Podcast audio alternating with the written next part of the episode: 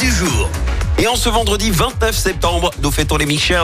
Côté anniversaire, l'actrice américaine Erika Eleniak fête ses 54 ans.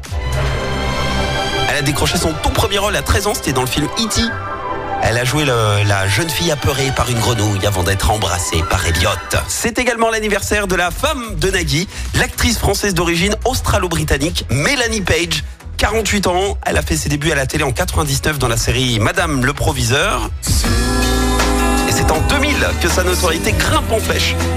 Grâce à son rôle de la lycéenne Vanessa dans la série Sous le soleil. Et c'est également en 2000 qu'elle rencontre son futur mari. Alors à la base, elle accompagnait juste une amie à une soirée organisée par Nagui. Et Nagui, il avait quand même une sacrée réputation d'âme à femme et elle voulait absolument pas que sa copine tombe dans un énième piège de Nagui. Ça, c'était le plan de base. Sauf que Mélanie tape dans l'œil de Nagui lors de cette soirée. Il a le coup de foudre en la voyant et évidemment, eh ben, il insiste pour la revoir.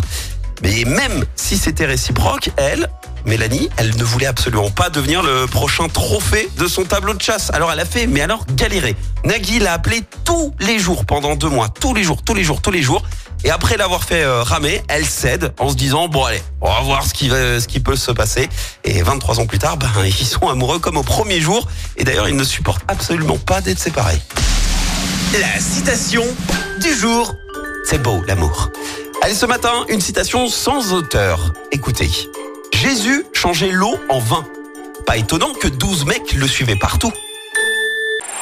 Écoutez en direct tous les matchs de l'ASSE sans coupure pub, le dernier flash info, l'horoscope de Pascal et inscrivez-vous au jeu en téléchargeant l'appli active.